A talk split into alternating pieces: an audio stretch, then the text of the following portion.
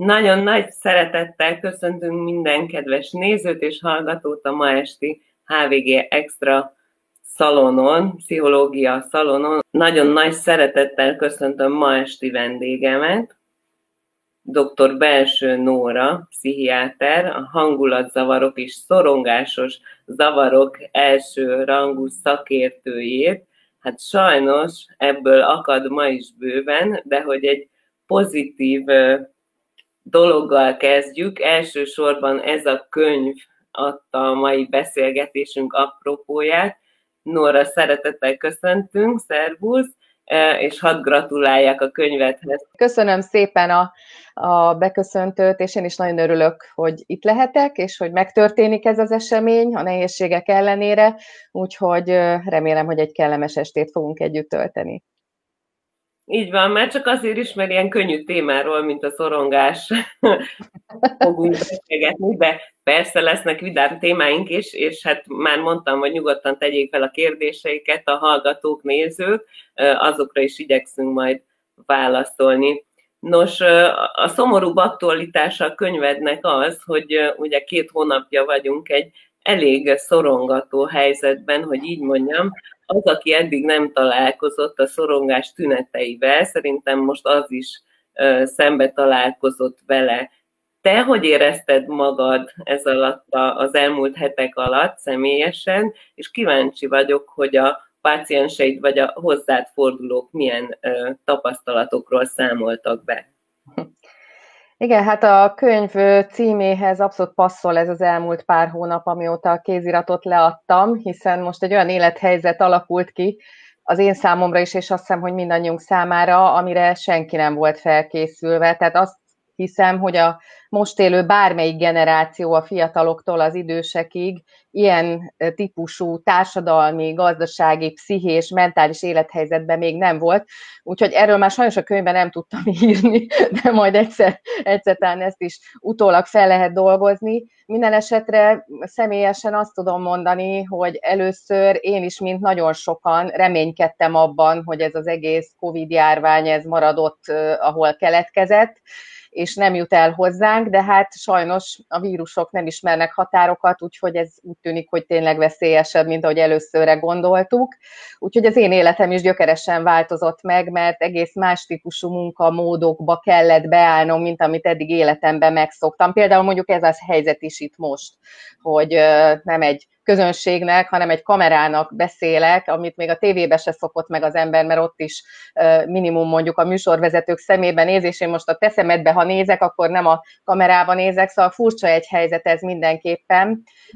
És hát megmondom őszintén, hogy nekem is váltakozva megjelennek szorongásaim, félelmeim a jövőt illetően, a helyzetet illetően, aztán utána sikerül megnyugtatni magam különböző módszerekkel, mert az élet megy tovább, és hogyha minden napra egy pici kapaszkodót az ember oda bigyez, talál valamit, amit aznapban élvezni lehet, akkor így napról napra valahogy túl fogunk jutni ezen. Úgyhogy én is ebben bízom, és megpróbálom legyőzni a saját hullámzóan megjelenő félelmeimet, szorongásaimat, mert hát a saját pácienseim nem azt várják tőlem természetesen, hogy én a saját szorongásaimról beszéljek, bár az igazság az, hogy ugye a pszichológusokat, minket pszichiátereket kevésbé, Ugye a pszichológusokat úgy képezik, hogy különböző saját élményeket kell szerezniük, hogy utána jó terapeuták legyenek. Hát akkor ebből most jut a szorongással foglalkozó minden szakembernek a saját élményből, úgyhogy én is tanulom magamat, és tanulom azt, hogy hogyan is lehet a gyakorlatban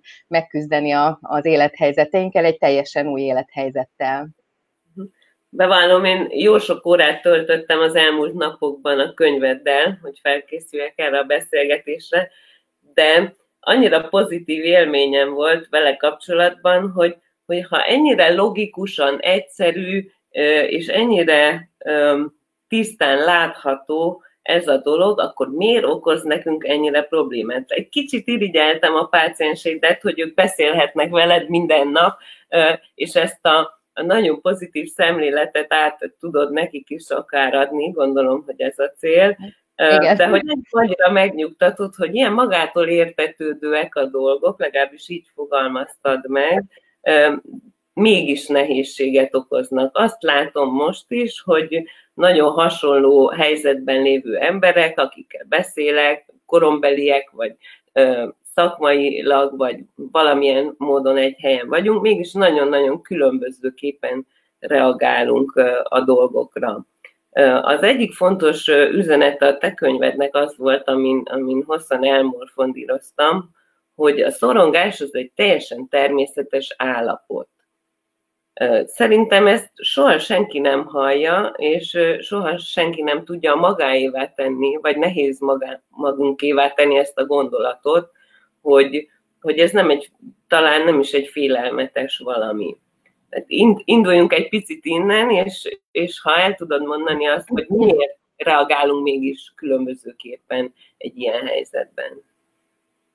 Igen, hát a szorongás egy nagyon félelmetes szó, és talán túl általánosan is használjuk időnként, máskor meg nem feltétlenül adekvát módon, de tulajdonképpen ez egy mentális jelző érzelem, vagy érzés, vagy érzet, nem is tudom, melyik a jó fogalom most itt, ami arról tájékoztat bennünket, hogy valami nincs rendben, vagy a külső környezettel, vagy önmagunkban. Tehát az ember mindig elfelejti azt, hogy nem csak a külső hatások számítanak, nem csak külső okokra lehet gondolni, hanem bennünk is zajlódhatnak olyan folyamatok, amik talán nem is tudatosulnak bennünk, de viszont a szorongás jelzi azt, hogy valami nem oké, nem jó úton járunk, nem jó helyen vagyunk, az, amiben élünk éppen, az nem a legoptimálisabb számunkra. Tehát a szorongást ugyanúgy, ahogy a szomatikus medicinában a fájdalmat elsősorban egy jelző tünetként kell felfogni.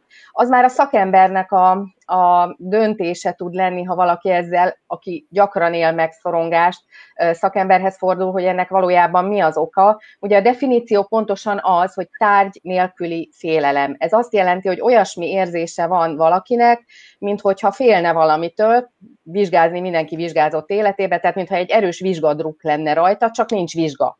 Tehát fél valamitől, de nem tudja megmondani, hogy mitől. És akkor itt kapcsolódnék ahhoz, hogy például a szorongós betegeim pont nagyon jól viselik sok esetben, ez egy nagyon érdekes tapasztalat, más kollégák is megosztották, jól viselik ezt a helyzetet, mert most végre van mitől félni, meg tudják nevezni a félelmük tárgyát, míg eddig tulajdonképpen ugyanez az érzés tárgy nélkül jelentkezett, nem volt inger, amire szorongjanak, úgyhogy ők most ezt jól viselik, mert azt mondják, hogy tudják mi ez, mit kell betartani, vannak szabályok, mhm. kapaszkodók, és akkor tovább lehet lépni. De az, hogy miért reagálunk többféleképpen erre a helyzetre, most akár erre a vírus helyzetre is, vagy más szorongást keltő helyzetre, ez nyilvánvalóan egy nagyon-nagyon mélyen gyökerező dolog, egészen a genetikánktól a születésünk, születésünk minősége, a szocializációnk, a neveltetésünk, a családi mintáink, az egész élethelyzetünk, életutunk történései és az arra adott addigi reakciókból tanultak összessége határozza meg, hogy egy egyén hogy reagál egy ilyen helyzetben. Tehát minden ember más, minden embernek más az addigi életútja, ameddig belejut egy nehezebb helyzetbe, egy mély gödörbe mondjuk, amiből nem lát ki, és ahhoz, hogy abból kiusson, vagy a szorongását le tudja küzdeni, különböző megküzdési mechanizmusokkal kell rendelkeznie, amit vagy tanult, vagy hozott magával, vagy nem rendelkezik ilyenekkel, és akkor sokkal hamarabb és nagyobb bajba kerül. Tehát az egyéni különbségek nagyon-nagyon komplex és összetett folyamatként értékelendők. És fontos, hogy ne ítéljünk el senkit amiatt, mert nem tudja akár az, ami... Így van. Tehát az, az egy fontos dolog, és talán nem is tudom, valamelyik páciensem fogalmazta meg, hogy most a családjában hallott olyat, hogy most már végre tudom, hogy mit érezhetsz te akkor, amikor nem volt Covid, és mégis ugyanezt érezted. Tehát sokan számolnak be arról, hogy most egy közös élményé vált, ha szabad így fogalmazni, a, a félelem, a szorongás, a kilátástalanság, a bizonytalanság. Ugye a bizonytalanság az embernek mindig szorongást kelt, hiszen mindannyian biztonságra törekszünk az életünkben, szeretjük a biztos kereteket, a kiszámíthatóságot, szeretjük, ha tudjuk, hogy mihez nyúljunk, amikor nehézségeink vannak, de most egy olyan szituáció van, amikor ezek a keretek nem adottak, amikor a kapaszkodók nem egyértelműek, amikor a tudomány is lassabban reagál, mert egyszerűen korlátai vannak, és hiába bízunk benne, nem kapunk rögtön válaszokat.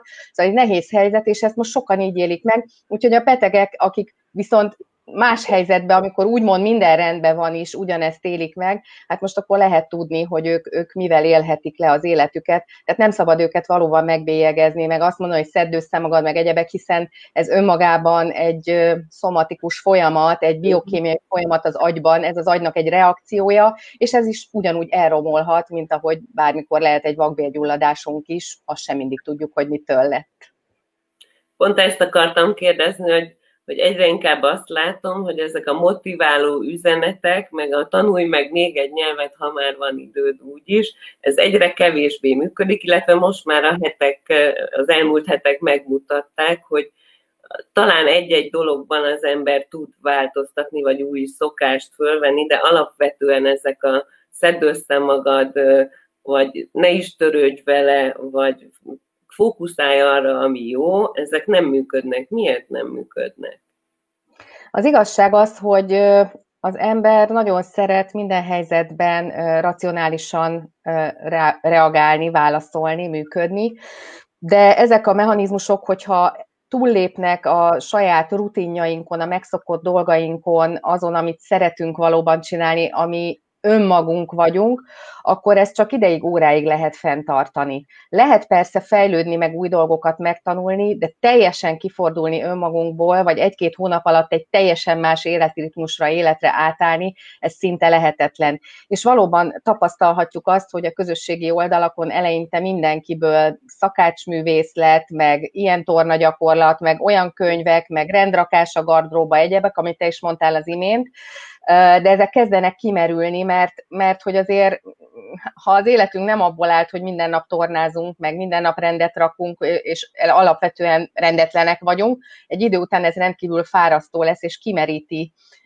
az embert, úgyhogy ez egy teljesen normális reakció, hogy az eleinte lelkesedő tömeg most kezd visszatérni, vagy szeretne visszatérni az eredeti életébe. Én is nap mint nap hallom, hogy most már jó lenne a saját életemet élni, mert ez így jó pofa volt egy darabig, de azért a munka is hiányzik, a társaság is hiányzik, nagyon sok mindentől el lettünk szigetelve, és ez önmagában nem jó. Az ember egy társas lény, tehát ezt is tudni kell, hogy a szorongásának az oldásához nagyon gyakran elég egy jó társaságban oldódni, és hát ez most egy ilyen felületen persze átmenetileg sokkal jobb, mint amikor teljes elszigeteltségben van az ember, de azért a társas kapcsolatoknak az a személyes formája, ahol közösen egy csoport, egy flót él meg, ahol látjuk egymás apró gesztusait, megérinthetjük egymást, tapasztalhatjuk egymás illatát, mosolyát, stb. Ezek is hiányoznak egy idő után. Úgyhogy ez egy teljesen normális dolog, hogy kimerülnek a tartalékok, és én is most már sokaknál azt látom, hogy a kezdeti lelkesedés után még a legkevésbé szorongóbbak is egy picit kezdenek hát hogy úgy mondjam, befele fordulni, meg kilátástalanabbnak látni a helyzetet. Úgyhogy nem, nem egyszerű dolog ez.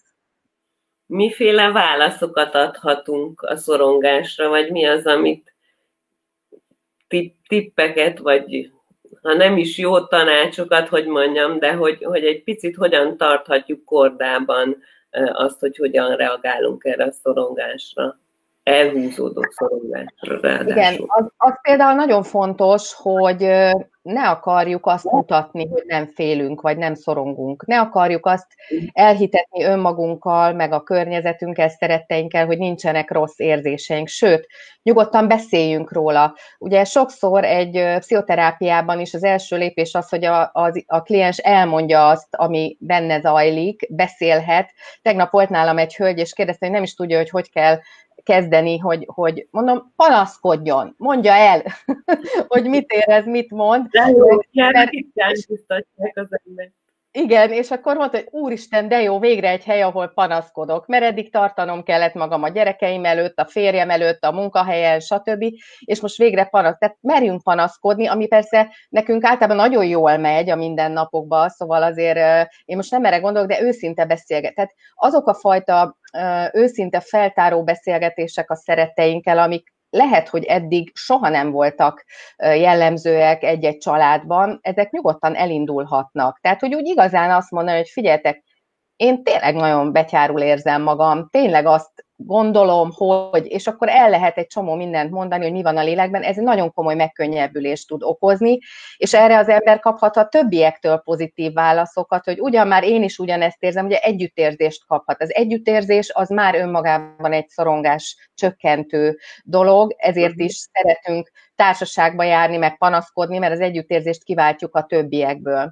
A másik ilyen tip az, hogy ne ragaszkodjunk a korábbi rutinjainkhoz, és fogadjuk el azt, hogy most minden nap egy új kihívás, egy új lehetőség, amiben ugyanúgy meg kell találnunk a szépséget, az, hogy most kint süt a nap, csicseregnek a madarak, most amikor itt mi beállítottuk, ugye a kamerát hallottuk, hogy valamelyikünk kertjéből gerlék búgtak, tehát hogy ezekre az apró szépségekre is tudjunk minden nap reagálni, hiszen zajlik a természet, éli az életét, és ott rengeteg csodára lelhetünk, még a karantén ideje alatt is. Tehát én a természetben tartózkodást a lehetőségek keretein belül például nagyon komoly szorongás csökkentőnek érzem. Például egy erdőbe elmenni most a friss lombok alá, az ember szinte érzi, hogy a természet részévé vál, és válik, és, és ez szerintem nagyon-nagyon sokat tud segíteni. Aztán sokat segítenek nyilván, aki szereti a különböző természetfilmek, cukiságok megosztása, na ebből most van bőven, még én magam is rengeteg ilyen videót osztok meg, és akinek van állata, az pontosan tudja, hogy az állatokkal való foglalkozás is milyen sok erőt ad és, és lehetőséget.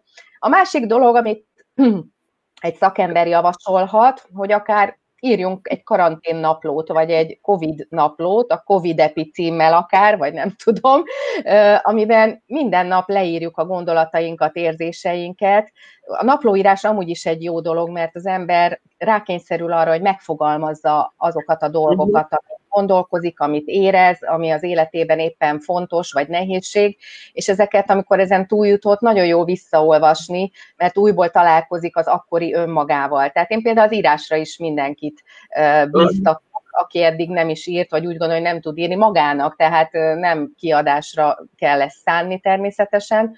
És hát a szokásos dolgok, hogy, hogy persze a testmozgás, meg a, a viccmesélés. Én például rengeteg régi kabarét hallgatok, a különböző megosztó csatornákra föl vannak rakva még a rendszerváltás ótai összes szilveszteri kabarék és egyebek, nagyon jókat röhögök rajta, rádióhallgatás, tehát nagyon sok mindent lehet csinálni, amely az embernek a gondolatait mondjuk arról, hogyha éppen ezek beütnek és szorongást keltőek, azokat elterelje, tehát a gondolat elterelés is egy fontos módszer lehet.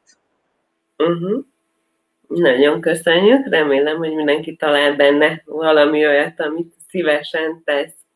Nos, hogy egy picit az életciklusokat is bekapcsoljuk ide a jelen helyzetbe, de ahogy olvastam a könyved, és amit említettem, az a, a nagyszer, egyszerű nagyszerűség, az pont arról szól, hogy, hogy az ember elindul a fogantatásánál, és szép lassan épül egymásra ez a, az érzelmi védelmi rendszere, eh, ahogy nő fel, és ahogy az újabb kihívások élik. Hát azt is persze részletezett, hogy, hogy mik, ki, mik jelentenek kihívást, és hol lehet ezt eh, kisiklatni, vagy, vagy félrevinni ezeket a dolgokat. De hogy beszéltél arról, hogy, hogy mitől is tartunk most igazából, ez a bizonytalansággal való megküzdés, ez egy csecsemő, vagy, vagy egészen kisgyermekkori ö, probléma.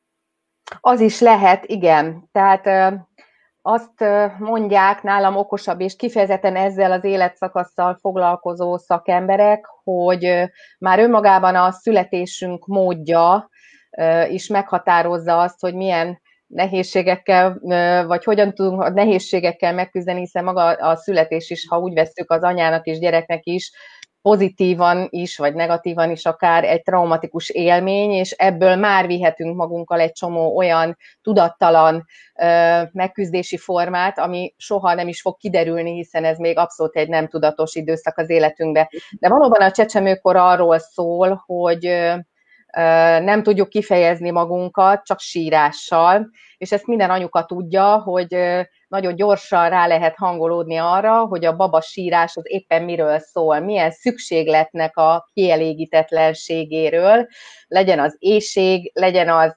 pelenkacsere, legyen az esetleg egy anyai közelségnek a, a, a megkívánása. Tehát a baba különbözőképpen sír, így fejezi ki magát, és itt nagyon fontos az, hogy hogy megkapja-e a csecsemő a érzelmi igényeinek a kielégítését, tehát adekvát módon reagál-e a környezet erre. Hiszen ha igen, akkor nagyon komoly biztonságérzet tud egy pillanatot kialakulni, hiszen ha ő jelez, kap rá választ, olyan választ, amire, amilyet éppen kell, és akkor érzi, hogy el van látva. Ha nem kap rá választ, vagy nem olyan választ kap, ami az ő érzelmi szükségletét éppen kielégíti, akkor elindulnak megküzdési stratégiák kidolgozása, ezek nem tudatos dolgok, mondjuk jobban ordít, vagy másképp ordít utána, még mert egy jó ideig a sírás a kommunikáció. Nagyobb gyereknél már, ahogy nő a baba, a kommunikációs csatornák természetesen kitágulnak, de én azt gondolom, hogy a gyereknevelésben egyébként egészen odáig, amíg úgymond a gyerek tudatára nem ébred, vagy nem tud úgy verbálisan kommunikálni, hogy ki is fejezze komolyan a saját kívánságait, szükségleteit, addig ezt a szülőnek kell meg tanulni, hogy ráhangolódjon a gyerekre. Ha ez nem tud megtörténni, vagy elhanyagoltá válik egy gyermek, vagy azt tapasztalja, hogy hiába küzd, hiába kér segítséget nem kap, akkor ezzel magára marad, marad a genetikai eszköztár, hogy mit hozott magával, mint megküzdési stratégiát. Ha szerencsés, akkor hozott pozitív irányú mhm. megküzdési módokat. Ha kevésbé szerencsés ilyen szempontból, akkor lehet, hogy magára marad, és a személyiség fejlődése utána ennek megfelelően fog tovább haladni, bizonytalanságban lesz, és akár szorongóvá is válhat. Tehát az első évek nagyon meghatározzák azt, hogy egyáltalán szorongásra valaki alkalmas-e a genetikai hajlamon túl. Uh-huh. Nézzünk egy negatív forgatókönyvet. Tehát ad, adott egy csecsemő, akinek ilyen vagy olyan okból, ezt most ne részletezzük, de, de nem ö, alakul ki ez a biztonság érzete, hogy őt egy, egy biztonságos közeg veszi körül, vagy olyan emberek, akik őt mondjuk támogatják. Mi történik ezután? Vele. Hát itt, itt, itt jön az, hogy nem egy, tehát egy ember se egyforma, tehát nem egyformák az emberek, teljesen más hátterekkel jövünk a világra, és itt nagyon fontos tényező a genetikai meghatározottság, tehát azt azért tudjuk, hogy a szocializáció bár nagyobb mértékben hat a személyiség fejlődésünkre, azért az sem mindegy, hogy a csomagban mit hoztunk. Tehát a negatív forgatókönyv esetén most két szélsőség tud kialakulni. Az egyik az, hogy valaki igenis kikaparja a gesztenyét, és addig küzd, és életre való lesz, és a jéghátán is megél, mert megtanulta már picikorban, hogy neki kell megteremtenie a saját biztonságát, vagy éppen visszahúzódóvá, félénké, szorongóvá válik, és a világgal nem lesz jó kapcsolata. Ez nyilván sokfajta mentális betegségbe is megnyilvánulhat, de nem feltétlenül kellene betegségnek lenni, lehet, hogy egy személyiség zavar lesz belőle, vagy egyszerűen csak egy félénk szorongó önértékelési zavarokkal küzdő ember. Tehát ezek a szélsőségek, és a kettő között elég széles a skála. Még egyszer mondom, nem lehet abszolút forgatókönyvet. Hát erre való például egy terápia, hogy ezt az önismeretet valaki megszerezze, hogy valószínűleg ő milyen úton ment végig, mit hozhatott, mit kaphatott, hogy megértse önmagát, hogy miért szorong egy helyzetben, vagy miért adódnak nehézségei bizonyos problémák megoldása során. Tehát a, ezek a negatív forgatókönyvek hozzáteszem, az sem pozitív forgatókönyv, amikor mindennel el van látva egy gyerek. Tehát amikor túl van szeretve, túl sok minden van a, bocsánat, a popója alá tolva, minden rezdülését nézik és kiszolgálják, és, és becsomagolva vattában tartják, akkor sem fog megtanulni küzdeni. De lehet, lehet, hogy a végeredmény pontosan ugyanaz lesz, hogy egy szorongó, önértékelési zavarokkal küzdő ember lesz, mert nem tanulta meg a, azt sem, hogy elismerje önmagát, hogy na, ezt én elértem, megcsináltam, mhm. ebben jó vagyok, mert mindig a szülei tesznek meg mindent helyette, és ez sem, ez sem a legjobb stratégia. Tehát ö, szokták mondani, hogy valahol a középutat meg kell találni, erre is a szülőnek kell ráérezni, hogy néha magára kell hagyni a gyereket, unatkozzon egy kicsit, próbáljon ö, saját maga, ö, próbálja saját maga feltalálni magát, a csecsemő próbálja meg egy kicsit elaltatni magát, ta, tanuljon meg egy elalvási rituálét, a kisgyerek igenis, hogy ha leültetjük, akkor tudjon eljátszani magába egy darabig. Tehát nem kell mindig foglalkoztatni, óvni, minden dolgot kitalálni. Meg kell tanulnunk kérni is. Tehát egy nagyobb gyereknek már azt is tudnia kell, hogy kifejezze a szülei felé azt, hogy figyeljetek, ezt szeretném, azt szeretném, vagy akár haragudhat is a szüleire, hogy én most miért nem kapom meg azt. Hát honnan tudjuk, ha nem mondtad, nem tudunk gondolatokat olvasni, ilyen párbeszédek is lezajlódhatnak. Szóval a gyereknevelés látszólag sziszi-fuszi, de egyébként egy nagyon izgalmas dolog, és nem olyan nagyon nehéz egészséges egyensúlyú gyereket nevelni egyébként, de hát a könyvbe ezt azért részletezem ennyire és taglalom, mert tulajdonképpen a legfontosabb e, szakasza az életünknek az, amit otthon töltünk, meg az iskolában, a szocializáció során, hogy aztán amikor kilépünk a nagybetűs életbe, akkor már két lábunkon meg tudjunk állni. Igen, legalábbis ez lenne a cél, és azért reméljük, hogy több, Igen. többnyire ez sikerül is. E, a másik nagyon felszabadító üzenete a könyvednek számomra pont ez, hogy, hogy a hangulat ingadozások azok minden életszakaszhoz, akár a csecsemő kortól kezdve hozzátartoznak. Szerintem ez se tudatosítja az ember általában, főleg nem, ha gyereket nevel, hogy, hogy egy három éves, vagy egy hat éves, vagy tizenkét éves, neki ugyanúgy a hangulata, az érzelmei hullámoznak, sőt, ugye kisiskolás és kiskamaszkorban ez még, még hangsúlyozottabban van, és hogy ez nem baj, tehát hogy ez nem az van, hogy valami baj van vele, hanem csak végig megy ezeken az életciklus sokhoz kapcsolódó kríziseken, kihívásokon. Mi, egy picit erről mesél, hogy ez, ezek hogy kötődnek össze, és aztán tegyük egy tisztába azt, hogy mi az, amit már hangulat zavarnak nevezzünk ehhez képest. Igen, hát ez, ez egy örökzöld téma. A hangulatról ö, nagyon szeretünk beszélni, és érdemes is tudni azt, hogy ö, egyikünknek sincs folyamatosan jó kedve, jó hangulata. Én is van, hogy ballábbal kelek fel, ezt a családom rögtön érzékeli is, és akkor ennek megfelelően állnak hozzám. Na most miért várjuk el egy 5 éves, vagy egy 12 éves, vagy egy 17 éves kamasztól is, hogy ő neki mindig jó kedve legyen? Tehát a hangulatunk, az érzelmeink elsősorban, amiből aztán ugye a hangulat, mint összetettebb érzelem keletkezik, az érzelmeink azok mindig jelzik a, az adott pillanatban napon a külvilággal való viszonyunkat. Olyanok, mint egy, egy, egy mentális letapogató rendszer, egy radar, amit ha felismerünk, akkor, akkor jóval tudatosabban tudjuk azt látni, hogy éppen aznap mi történik velünk, mi az, ami nem tetszik, borús az idő, túl aludtam magam, túl korán keltem fel, félek a mai naptól, nehéz napom lesz, sok beteg jön hozzám, sok hosszú lesz a nap, nem tudom, és ezek tudat alatt vannak ott, tehát ezeket nem fogalmazza meg az ember, egyszerűen csak ballábbal kell fel, mondjuk, hogy ennél a példánál maradjak, és akkor viszont érdemes ezen elgondolkodni, hogy tulajdonképpen mitől is van nekem ebben a pillanatban rossz hangulatom, vagy éppen miért nincs jó, a jó hangulat az egyáltalán nem egy természetes állapot. Azért ezt szeretném leszögezni, mint ahogy a tartós rossz kedv sem.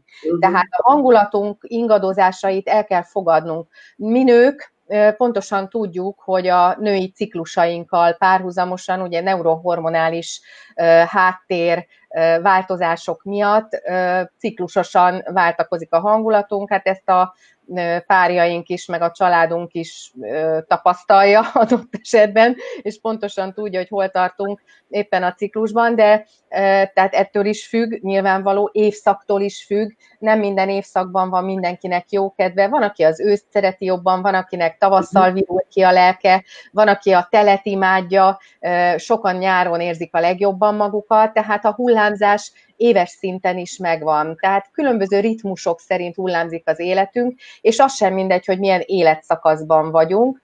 Ugye az életciklusainkat én most itt a könyvben elsősorban az életkor előre haladtával párhuzamosan tárgyaltam, kicsit a biológiát is segítségül hívva. Tehát vannak életszakaszaink, amelyekben természetes, hogy rosszabbul érezzük magunkat, amikor valamilyen kihívás előtt állunk, amikor újdonság amikor új munkahely, amikor szülünk egy gyereket, új szerepekbe kerülünk az életünkbe, vagy megváltozik az életünk folyása, vállás, haláleset, veszteségek. Tehát rengeteg olyan hatás ér bennünket, külső hatások, és emellett ugye említettem már korábban, hogy a belső hatások is, az, hogy változik a testünk, öregszünk, vagy éppen kijött egy ránc az arcunkon, vagy egy bibircsók nőtt reggelre az arcunkon, ezek mind-mind befolyásolják a hangulatunkat.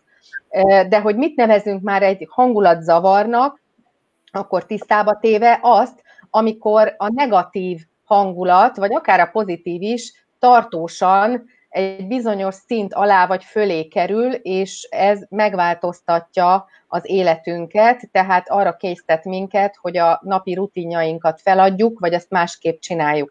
Tehát ha most a hangulatzavarokról beszélünk, akkor nyilván a depresszió és a bipoláris zavar említendő. A uh-huh. depresszió depresszió, unipoláris depresszió az egy egyirányú történet, ott időnként vannak olyan depressziós szakaszok, amik tartósan két hétnél tovább tartó rossz kedélyállapotot, és még rengeteg más tünetet, testi tüneteket, gondolkodásbéli tüneteket tartalmaznak. A bipoláris zavarban pedig van egy ellenpólus is, amikor a depresszióhoz képest, sőt önmagunkhoz képest is, hogyha görbén nézzük, akkor sokkal feljebb vagyunk energetikailag is, akár hangulatban, de akár a szorongásunk vagy a feszültségünk fokozódhat. És ha ezek tartósan jelen vannak, bipoláris zavarban egyébként ez a felfele állapot sokszor csak egy-két napig tart, vagy nagyon rövid ideig, ezért nem is mindig vesszük készre, nehezebb diagnosztizálni.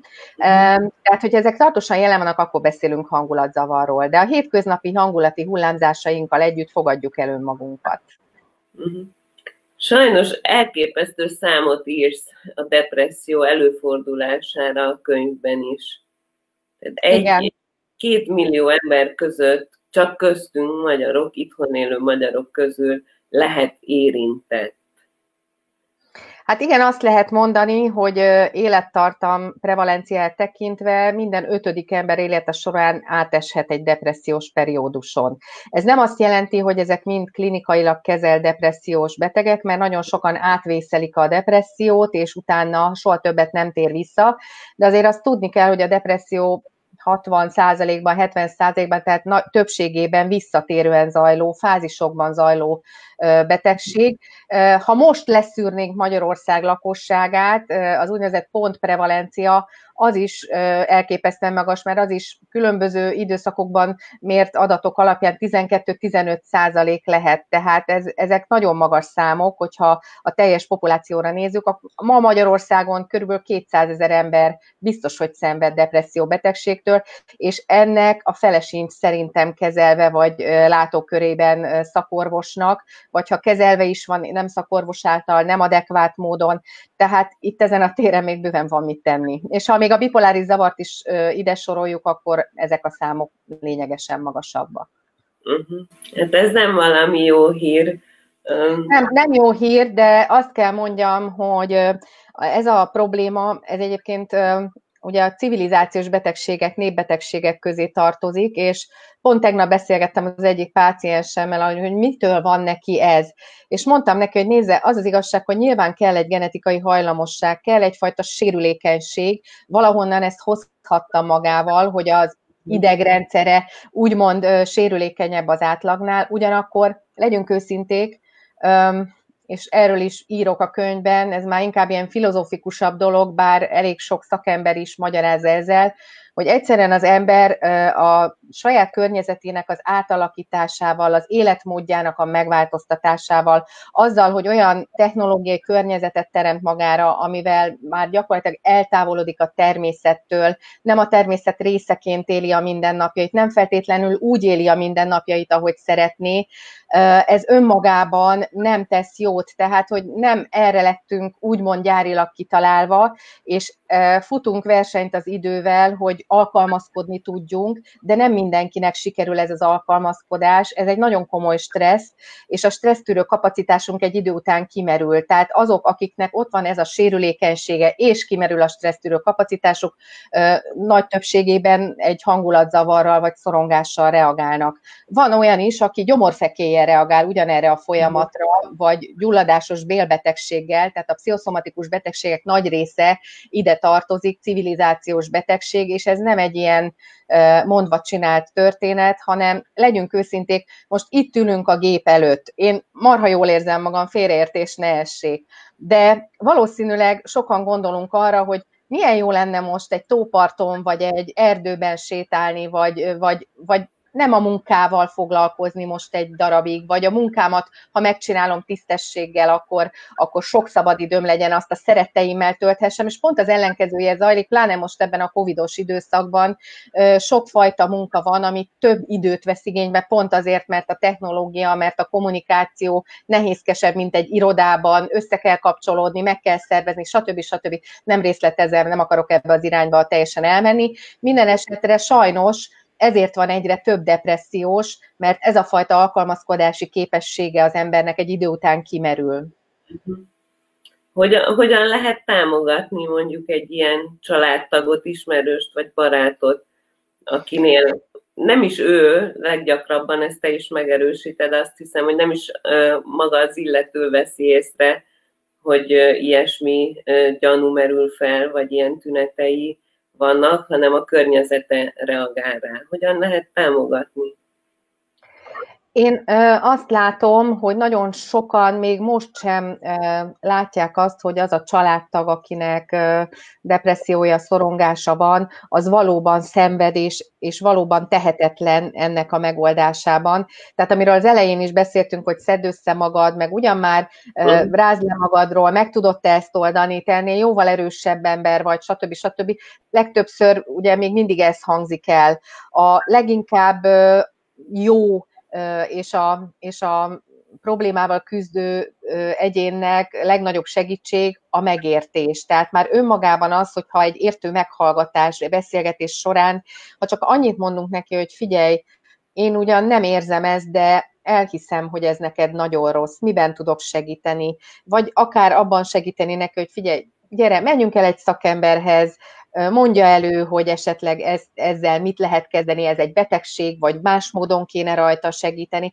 Tehát mindenképpen a segítő attitűd, az empátia, az elfogadás, ezek a kulcsszavak a családtagok részéről, semmiképpen nem a harag, meg a különféle felesleges jó tanácsok, mert azzal, azzal csak fokozza a, a család a, a bűntudatot, ami nagyon gyakran egyébként ezekben az emberekben kialakul, mint ahogy most a COVID kapcsán is tapasztalható, hogy sokan, akik, akik nem nem tudom én, tornáznak, meg sütnek 600 féle tortát, meg csúcs teljesítményt nem nyújtanak a konyhában, szinte bűntudatuk van, amikor azt látják, hogy másoknak ez sikerül. Ők meg esetleg inkább a kanapén ülve néznek ki a fejükből, és, és, és inkább befele fordulnak. Tehát ne erősítsük a bűntudatot, mert azzal csak rosszabb lesz a helyzet. Igen, az el, előbb, mikor mondtad a, az esetleges okokat, vagy hátsó dolgokat, akkor pont a megfelelési kényszer jutott még eszembe, ami szintén egy ilyen kisiskoláskori kihívás, amivel meg kell, hogy küzdjünk, hogy kinek fogunk végül is megfelelni, vagy kinek akarunk megfelelni, vagy kinek tudunk megfelelni.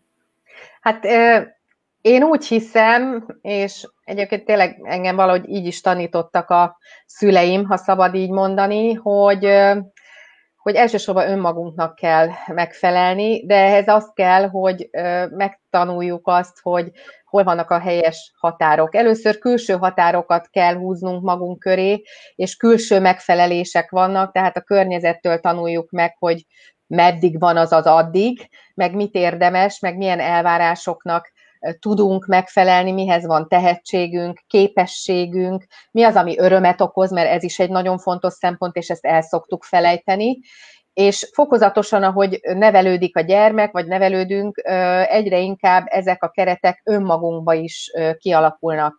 Egy szülő, aki kétségbe esik akkor, amikor a kamasz gyerek lázad, és, és nem fogad szót, és szemtelen, az nyugodtan megnyugodhat, ha, ha ő azokat a bölcs tanácsokat és kereteket és elvárásrendszereket már közvetítette megfelelő módon a gyerek felé, mert a kamaszkor lezajlása után a gyerek ezeket involválni fogja, és egy belső keretrendszerré alakítja át, aminek megfelelően saját maga fogja beszabályozni a, a megfelelését, hogy kinek akarjon megfelelni önmagának. Természetesen, ha mindig túl magasan van a léc, sosincs dicséret, sosincs elismerés, a legkisebb hiba, hiba is büntetéssel vagy megrovással jár, akkor viszont kialakulhat egy perfekcionista, mindig a lécet sokkal följebb és följebb rakó látásmód, amiben soha nem lesz elégedett önmagával az illető. Tehát az egészséges önbecsülés és önértékelés az azt jelenti, hogy mindig reális célokat kell a gyerek elé tartanunk, illetve magunk elé is, felnőtt korunkban is, mert azt fogjuk tudni elérni. A célok legyenek reálisak. Álmodozhatunk, irreálisabb dolgokról is, ezzel nincsen semmi baj, de az apró lépéseket, amiket megtervezünk, azt a realitás szintjén kezeljük, és akkor, ha elértük, akkor dicsérjük meg önmagunkat, hogy most oké, okay, ez akkor egy jó munka volt, lépjünk tovább, vagy rakhatjuk feljebb a lécet. Ide akkor először bekapcsolnék egy, egy nézői, hallgatói kérdést, jó? És akkor ezzel együtt biztatom biztatom a nézőket, hallgatókat, hogy most már lehet szabadon kérdezni, felvetettünk pár témát, vannak még ötleteim, hogy merre menjünk, de menjünk inkább arra, ami önöket jobban érdekli, úgyhogy nyugodtan dobják be a kérdéseiket. Ami pont az iskolához kapcsolódik, hogy azt írja a kedves hallgató, hogy karantén alatt sok szülőtől hallja, hogy mennyire nehéz az otthon tanulás, ők is ezzel küzdenek, sokat beszegszenek a gyerekkel. De utána lelkiismeret furdalás gyötrő, hogy kiabált vele, hogy nem szépen beszélt vele. Lehet ennek maradandó következménye esetleg, vagy ő maga, mint szülő, hogyan tudja lecsökkenteni az idegességét. Igen, hát itt tulajdonképpen két dolgot eh, lehet erre reagálni. Az egyik az, hogy ahogy eddig is beszéltük, az, hogy keletkeznek különböző érzelmeink, érzéseink, ezzel semmi baj nincsen. Tehát az, hogy a szülő ideges, mert ő se tudja, meg neki is nehézség, meg dolgozni kéne közben, és a többi, és a többi, ez természetes, hogy frusztrációt okoz, és ennek a kezelése nem mindig megy optimálisan, de ilyen esetekben, hogyha mégis megtörténik a, az idegeskedés, a kiabálás, a gyerek, gyerekkel való vita, akkor utána egy nyugodtabb pillanatban nyugodtan el lehet ismerni a gyereknek, hogy figyelj, ne haragudj, én se tudtam, én se találkoztam még ezzel a helyzettel, ez nekem is új, és én is ideges leszek, hogyha valamit nem tudok megoldani, tudom, hogy nem veled kellett volna kiabálnom. Tehát, hogyha a gyerek kap egy megfelelő magyarázatot a viselkedésre, és a szülőnek nem esik rosszul, vagy hogy mondjam, nem esik le a gyűrű a kezéről, hogy ő a saját gyerekétől elnézést kér, és ez őszinte és hiteles, akkor ez még erősítheti is a kapcsolatukat. A másik dolog pedig az, hogy, hogy valóban hogy lehet megelőzni, hogy idegesek legyünk. Hát nem, hát ez a reakció automatikusan jön, hiszen újból és újból olyan helyzetekben találjuk mindannyian magunkat, amire nem vagyunk felkészülve, csukjuk be a szemünket, számoljunk el háromig, és mondjuk azt, hogy oké, okay, ezt a helyzet hozta, nem én tehetek, nem a gyerek tehet róla, meg kell oldanunk, azért vagyok, hogy segítsek neki, ez a feladatom, vállaltam, szülő vagyok. Nem egyszerű dolog ez, ne haragudjunk ezért magunkra, de hát próbáljunk meg legközelebb azért nem kiabálni. De ez egy traumatikus élményt nem fog a gyereknek okozni, főleg, hogyha utána ezt megbeszéljük vele. Most nagyon érdekes gondolat indult el, hogy ahogy kérdezte az illető, hogy lecsökkenteni az idegességemet. Valahol egy csomó szorongásnak ez lehet az alapja, hogy nem szabad idegesnek lenni, most ne húzzam föl ezen magam. Hát de Most... miért ne? Miért ne? Húzza föl magát nyugodtan. Nincs azzal semmi baj. Nem baj, húzza föl magát nyugodtan, és verbálisan is nyugodtan kifejezhet, hogy a fene vigyel, én most jól fölhúztam ezen magam, mert nem tudom. Várjál, öregem, megpróbálom, segítek neked. Tehát azzal nincs baj, amikor az érzelmeink mellé, a viselkedésünk mellé szavakat is társítunk, és kifejezzük, ugye ez a Gordon módszer én üzenetek formájában, hogy mi saját magunk hogy érezzük magunkat, akár a negatív dolgokat is, akkor, akkor ezt a gyerek is érteni fogja, hogy most apa vagy anya nem rám mérges, hanem a helyzetből adódóan lett feszült. Úgyhogy ez egy teljesen természetes dolog, nem kell elnyomni, egyáltalán nem kell elnyomni. Ez, ez honnan hozzuk, hogy el kell nyomni? Hát ez egy társadalmi elvárás, viselkedjünk. Ugye ez a viselkedés, mit illik mit nem illik, hogy kell normálisan viselkedni. Persze, nyilván az ember másképp viselkedik, mondjuk egy ilyen szalomba, bár most azért én is az előbb direkt azért olyan tempóban beszéltem, hogy lássuk, hogy fel lehet húzni az embernek magát, tehát ezzel nincsen sem, nyilván ez temperamentum kérdése is, de hát ezek a konvenciók, hogy, hogy mit várnak el tőlünk, vagy mi, mit vélünk arról, hogy elvárnak tőlünk, mint viselkedésformát. De én úgy hiszem, hogy mindenki viselkedjen nyugodtan a temperamentumának megfelelően. Nem kell csúnya szavakat használni, nem feltétlenül kell trágár módon beszélni, attól még az embernek a hangsúlya, a tempója, a hangszíne, a hang ereje kifejezheti azt, hogy most egy kicsit lendületesebb, hevesebb vagy indulatosabb állapotban van. Ezt mindenki a helyére fogja tenni, szóval viselkedjünk úgy, ahogy érezzük magunkat, egész nyugodtan. Ez egy sokkal őszintébb kommunikáció, mint amikor visszafogottan, elfolytottan próbáljuk leküzdeni a feszültségünket.